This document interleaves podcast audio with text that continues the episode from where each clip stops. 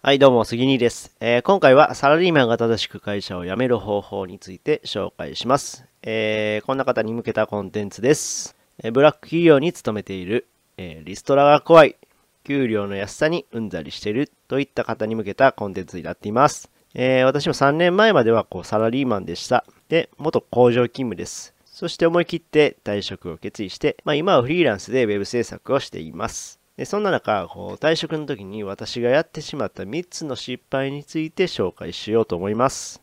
で、まず1つ目、えーこう自分で稼いだ経験がなかった。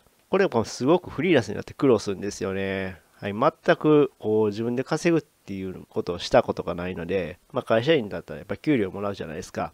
じゃあ、全く稼いだ経験がないので、こうすごく苦労しました。副業でもいいから、こう稼ぐ練習をした方がいいです。その方がこう後々になって楽になるかなっていうふうに、え感じました。なので、まあ、こう今やったらね、副業できるサイトとかあるので、まあ、こういうサイドビズといった、えーサイトを利用して、えーまず練習していきましょう。はい。まあ、こちらは概要欄にリンクを貼っているので、よろしければご覧ください。二つ目、こう嘘をついて会社を辞めた。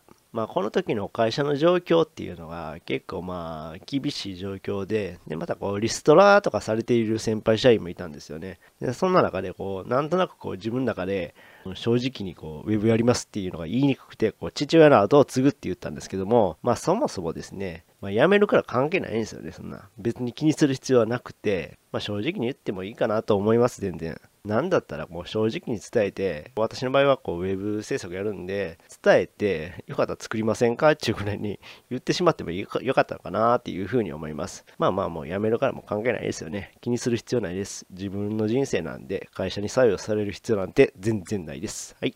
次、えー3つ目。退職後にウェブに関する勉強をした。っていうことで、まあ、仕事辞めてからウェブの勉強したんですけども、ウェブの勉強って時間かかるんですよね。結構ここは後悔してて、やっぱこう、退職前に、うんある程度スキルを磨いておけばよかったなっていうふうに今になって思います。うん。やっぱりね、その方があの短縮できるんで、私はあの仕事をやりながらでしんどいかもしれないけども、うん、退職前にある程度スキルを磨いておいた方が後々楽になります。まあ、ウェブ関係の仕事するやったら、プログラミングとか、あとデザインの、ウェブデザインの学習できるコードキャンプっていうサイトがあるので、こういうのも利用してもいいかなと思います。うん、こちらも概要欄にリンク貼っているので、よろしかったらご覧ください。